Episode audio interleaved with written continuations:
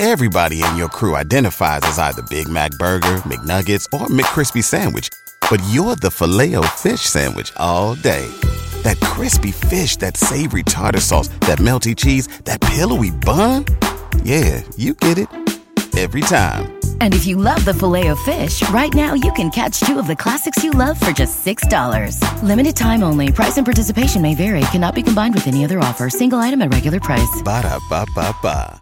Old Lion Media presents Pregnancy Pearls. Meet Dr. Nicole Plenty, a double board certified OBGYN and high risk pregnancy expert. She's brilliant, well researched, and feisty. Growing tired of seeing complications of pregnancy that could have been prevented, she wanted a way to empower women through knowledge because, as she says, all doctors aren't created equal. This quest to educate women birthed this podcast, Pregnancy Pearls, with Dr. Plenty. Thanks for listening to Pregnancy Pearls Podcast with me, Dr. Nicole Plenty. For some reason, the month of September is just flying by. Hopefully, you're gearing up for the holiday season, which is quickly approaching. I always feel like once Halloween hits, it's time to be uh, on permanent holiday vacation because I'm starting the Christmas countdown. I don't know about you, but I just absolutely love Christmas. So a couple of things about Christmas. Christmas is my birthday. Christmas is Jesus' birthday. And you have to do a lot of shopping and preparation for Christmas. So I am excited about Christmas and I usually start the Christmas countdown right after Halloween. So I'm looking at a month before I start pulling out Christmas decorations. So what about y'all? When do you guys start the Christmas countdown? Well, I'll probably have to ask y'all that on a poll at some point. But before we get into the pre holiday season, this week we're going to chat about a pretty common fetal anomaly or aka a birth defect that I've had a string of diagnosing in the recent weeks. And that is a fetal cleft lip. So everyone starts off as somewhat of a tube and the cells merge together to close the tube in the midline. Everybody, that's what the body starts off. It's a whole bunch of tubes, y'all follow me for a minute. So you have complete closure of a portion of the tube or what's called the mesoderm. That's a layer of tubes that form the lip. And this closure is usually comes about about 35 days post conception. So 35 days after fertilization. So that's early. We're talking about six, seven weeks right there. Okay.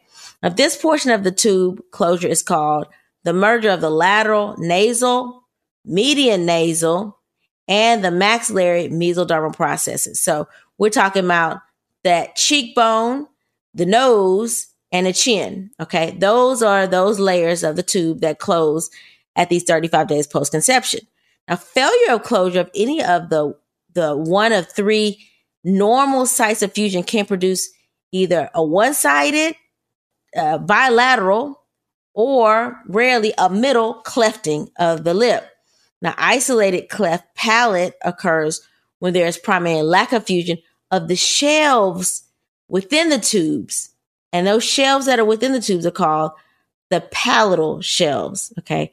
So that's how you have the tube itself closed, but didn't develop any shelves inside the tubes. Okay. Basically, that's how you get a cleft palate. So basically, a hole in the roof of the mouth. Cleft lip is literally like a cleft or cleavage of the lip and that can extend to the palate, which is the hole in the roof of the mouth. A cleft lip with or without a cleft palate can be isolated or in association with some other syndromes.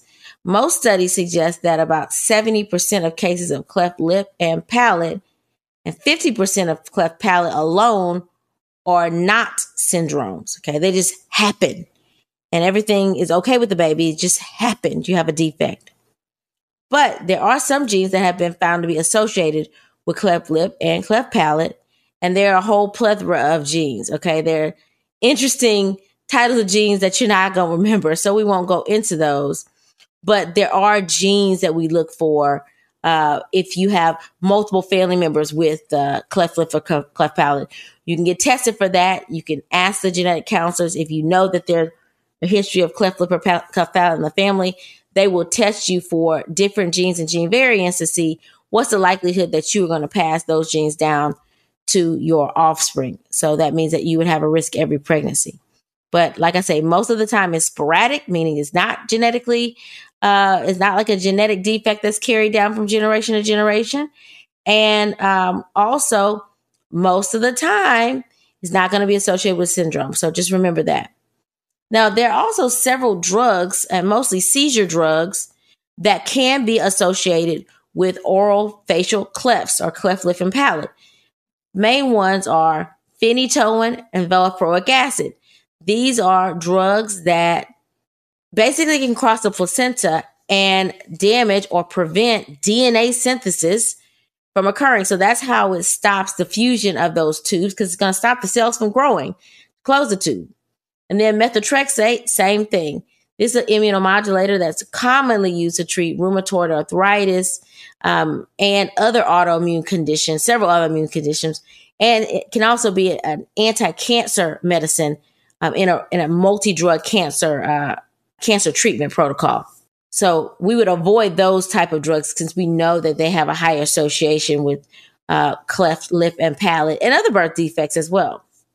Now, smoking as well as passive exposure and alcohol consumption have been associated with cleft lip and palate. So if you can stop smoking and not just you stop smoking, but if your mate also smokes, you want to encourage him to not smoke either because, like I said, passive secondhand exposure also increases your risk of having a baby with cleft lip, cleft palate.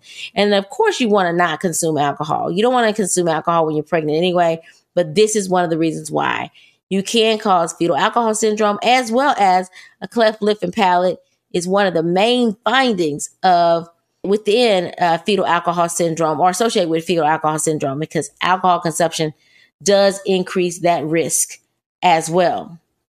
Now, some people may ask, well, does being black have anything to do with my baby having cleft lip, cleft palate?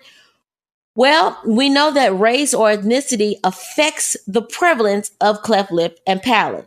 Now, luckily for African Americans, who was somebody asked me that question, the prevalence of cleft lip and palate was lowest in American blacks. Okay. 10.2 per 10,000 live births. And it was highest amongst American Indian or Alaska natives. They have twice the rate of having a baby with cleft lip and palate as blacks do. So blacks rates 10.2 per 100,000, excuse me, per 10,000 live births. And native Alaskan and American Indian 20.5 per 10,000 live births. So literally doubles the rate. Okay. Now, and there's an intermediate level of risk between those two levels in other groups like Caucasians, Hispanics, Asians, and Pacific Islanders.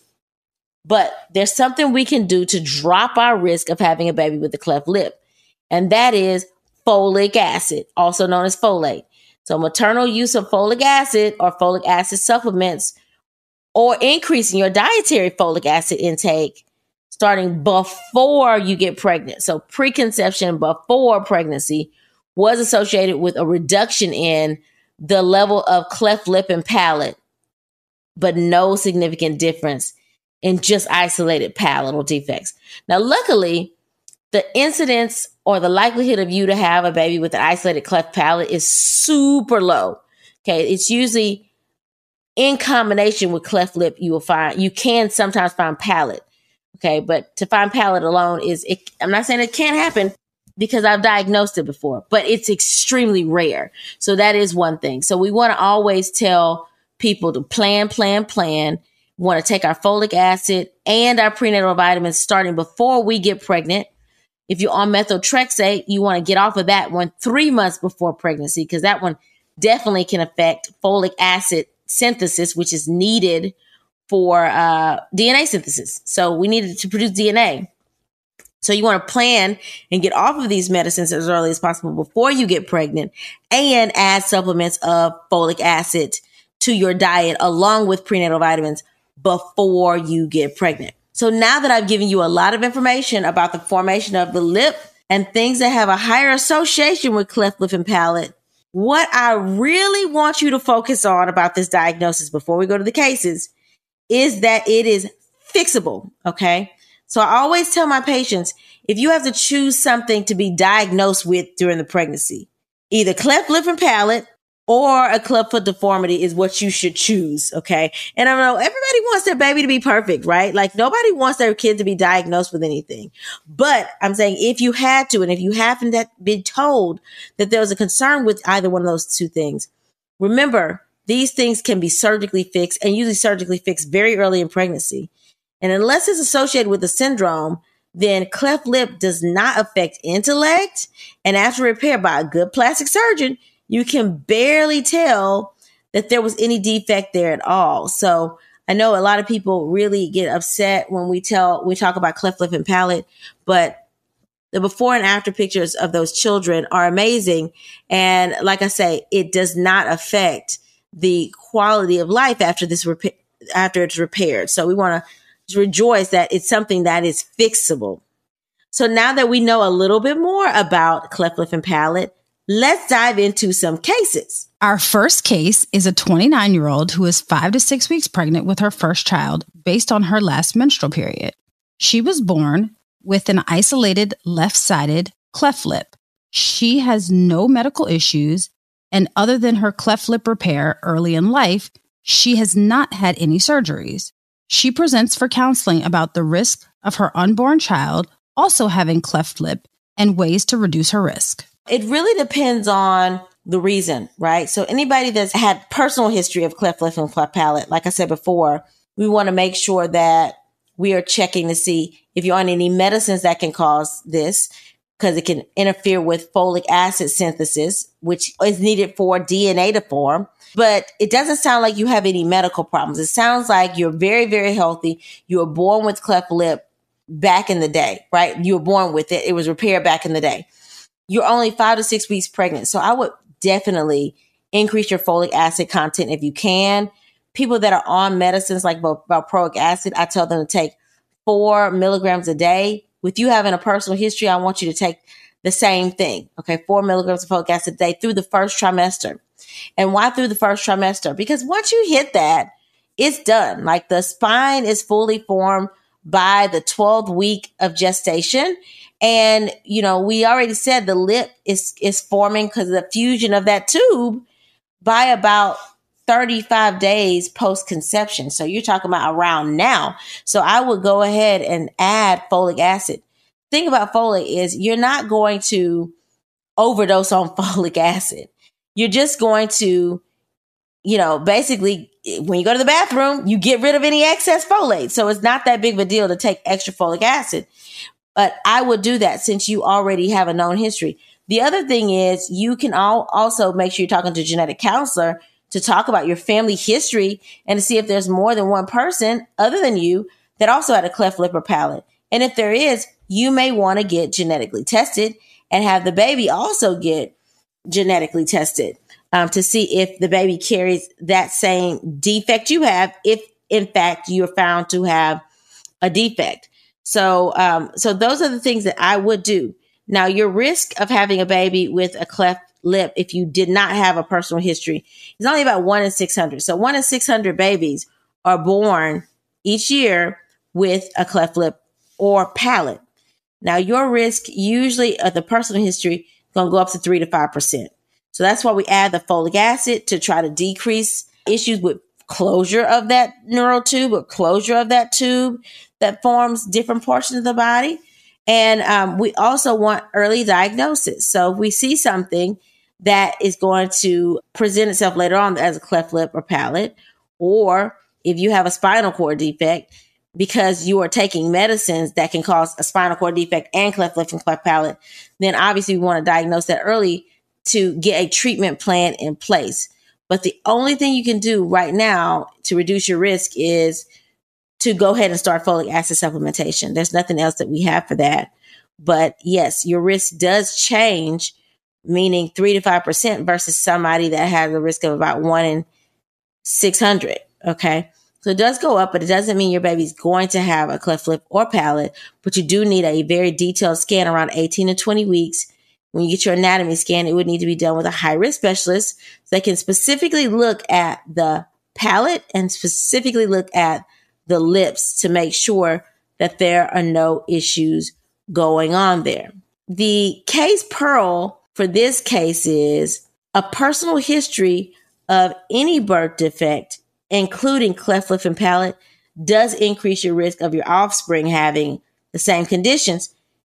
A detailed scan for further screening would be recommended around 18 to 20 weeks. All right, medical intern, what's our second question? This one is an email question. It says, Dr. Plenty, I'm not pregnant yet, but have seizure disorder, which was stable on valproic acid for three years. I told my neurologist that my husband and I wanted to have a baby, so she switched me to Keppra. But two weeks later, despite therapeutic levels, I had two seizures 24 hours apart. So she added Dilantin, but I seized on that as well, despite multiple titrations. All in all, over the past nine months, I've had my seizure regimen changed four times, but I still have seized. I went back to valproic acid last month at a lower dose than I previously had and haven't had another seizure since that time. I'm 34 years old and don't want to wait any longer to try to have a baby. How can I safely have a child on valproic acid? So, the thing about valproic acid is it's known to cause defects, right? We know that it can cause issues with the spine. We know it can cause issues with the cleft lip, cleft palate. We worry about it causing more issues with the spine than cleft lip, cleft palate, okay? Because it is going to interfere with DNA synthesis. Okay, when we talk about folic acid and methylation of folic acid, it's it's complicated, but you need folate to actually make DNA. Okay. When you don't have folate, you don't make DNA the way you're supposed to. That's how babies end up with birth defects. The issue with the spinal cord defect is that because there's a defect in the spine and that fluid that circulates through your brain called the cerebral spinal fluid, basically it's just going to be released into the amniotic fluid around the baby. And then the spine is going to bulge out of that defect. Okay. Now, usually when the spine bulges out of the defect, that can also create issues with the brain. 85% of the time when you have a spinal cord defect, it, it also affects the brain. So you can have that where the hindbrain is then pulled down further, and that can cause fluid to build up and not be able to get out of the brain. So that can cause the, the ventricles to be very enlarged. I say all this not to scare you, but to stress the importance of not just getting pregnant on valproic acid the safest thing to do would be to continue to play with the regimens before you get pregnant. So your neurologist is being pretty aggressive and making sure they're switching your medicines to make sure they're trying to treat you with something effective. I think some of the medicines can be titrated up and adjusted. And there are a lot of other medicines they can try. So I would exhaust that before I just assume that you had to be on valproic acid, right? So if you have to be on valproic acid and none of the other alternatives work, then you would have to just do what you have to do. Now, I will say it's still smarter to wait until you're controlled on something other than valproic acid. Like go through the regimen before that. But if you go through everything and you're like, this is all I have, you have to understand that there is a risk. And we want you to take four milligrams of folic acid, okay, to sort of prevent the amount of folic acid, valproic acid needs to function. Okay. So I would start there. Four grams of folic acid supplementation now, meaning before you get pregnant, and through at least the first trimester. After 13 weeks, like I said before, the face is already formed, the spine is already formed. We just can't see it in as good a detail as we need to see it. But those areas are already formed. So that's why it's important for you to start folic acid supplementation before you get pregnant. Okay. Before you get pregnant. So, but, and also, let me say this you're 34, you have time. You want to get this right before you're then having a baby that has a major spinal cord defect or that has a major brain defect because of the spinal cord defect. So I would say it's not going to ever be completely safe if you're on valproic acid but we would increase your folic acid content to avoid the bad effects of valproic acid, at least through the first trimester to get you safely there. Okay, that's what I would recommend doing. And I also, if you have to be on valproic acid, let me stress, I do not want you on valproic acid when you get pregnant. I don't. I think you should give it some time and let them figure those medicines out. And 34, yes, once you turn 35, you are technically advanced maternal age. Okay. People kick themselves about that. Oh my God, I'm too old to have a baby. You're not too old to have a baby. If you have ovaries and you're ovulating, meaning you are bleeding every month, you are not too old to have a baby. So taking another six months to a year to get your medicines under control is going to be the smartest thing to do because what you don't want to happen is you have an extremely high level of valproic acid and then you end up with a baby with a defect and you wish somebody would have told you about the dangers of taking valproic acid specifically in the first trimester. So I would wait if you possibly could um, through the first trimester before you went back on your valproic acid. And then after that, you can go back on your valproic acid, but there's no level of valproic that's technically safe and not cause birth defects in the first trimester. All right, medical intern, do we have any other email questions? Yes, this one says, Dr. Plenty, I'm 19 weeks pregnant and was told that my baby has cleft lip on the right side. My OBGYN said that everything else was normal, but I needed to be referred to an MFM specialist for more detailed scans for the baby's heart. If everything is normal, why do I need a higher level ultrasound to check my baby's heart? Is there something I'm not being told? No, there's probably not something you're not being told. Your OBGYN is probably trying to be as honest as they possibly can without jumping to conclusion. Anytime we see a baby that has an anomaly, the protocol and the recommendation by the American College of OBGYNs and all these other people that are way smarter than me that gave a consensus statement is that that is an indication for you to get a what's called level two ultrasound or a detailed high risk ultrasound. Why? Because your OBGYN is not going to look for detailed anatomy. Okay. That's not their job. So if it's something, anything, any little thing that is a little off or unclear or abnormal, that's in your OBGYN's office, they're always going to refer you to uh, maternal fetal medicine, which is what MFM stands for. They're always going to refer you to an MFM specialist so they can double check the anatomy that they already looked at in the general OBGYN's office.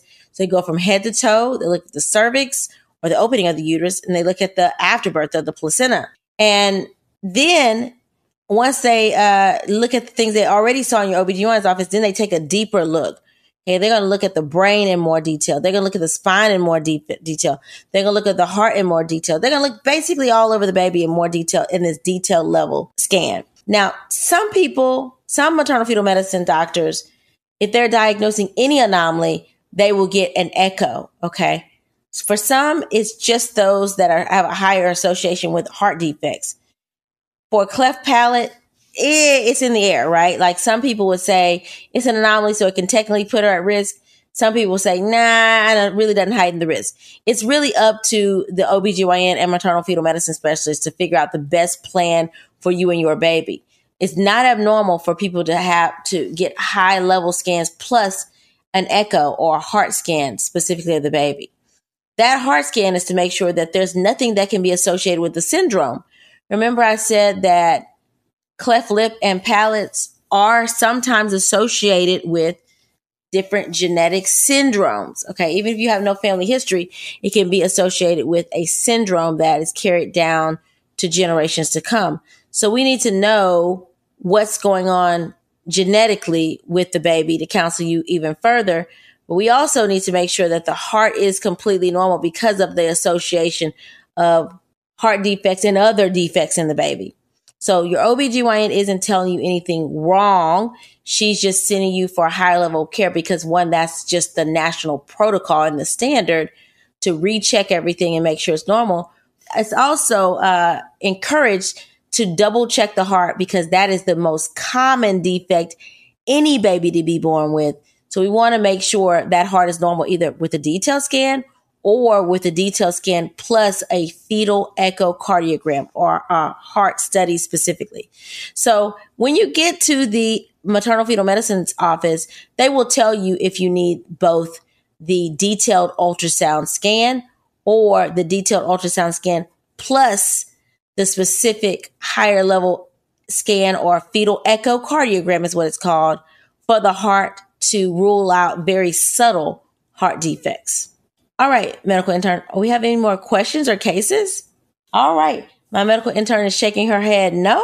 So thank you guys so much for listening to Pregnancy Pearls podcast. I hope that you learned a little bit more about cleft lips and palates today and that you enjoyed the episode. Now, if you liked it, make sure to rate and comment and share with your friends. Now, if you didn't learn anything and you didn't like it, you don't have to rate or comment, but hopefully you did like it. If you or someone you know has had a pregnancy complication or a unique pregnancy situation, let me know about it. Email me at pregnancypros at gmail.com to hear your topic or case discussed on one of our podcast episodes.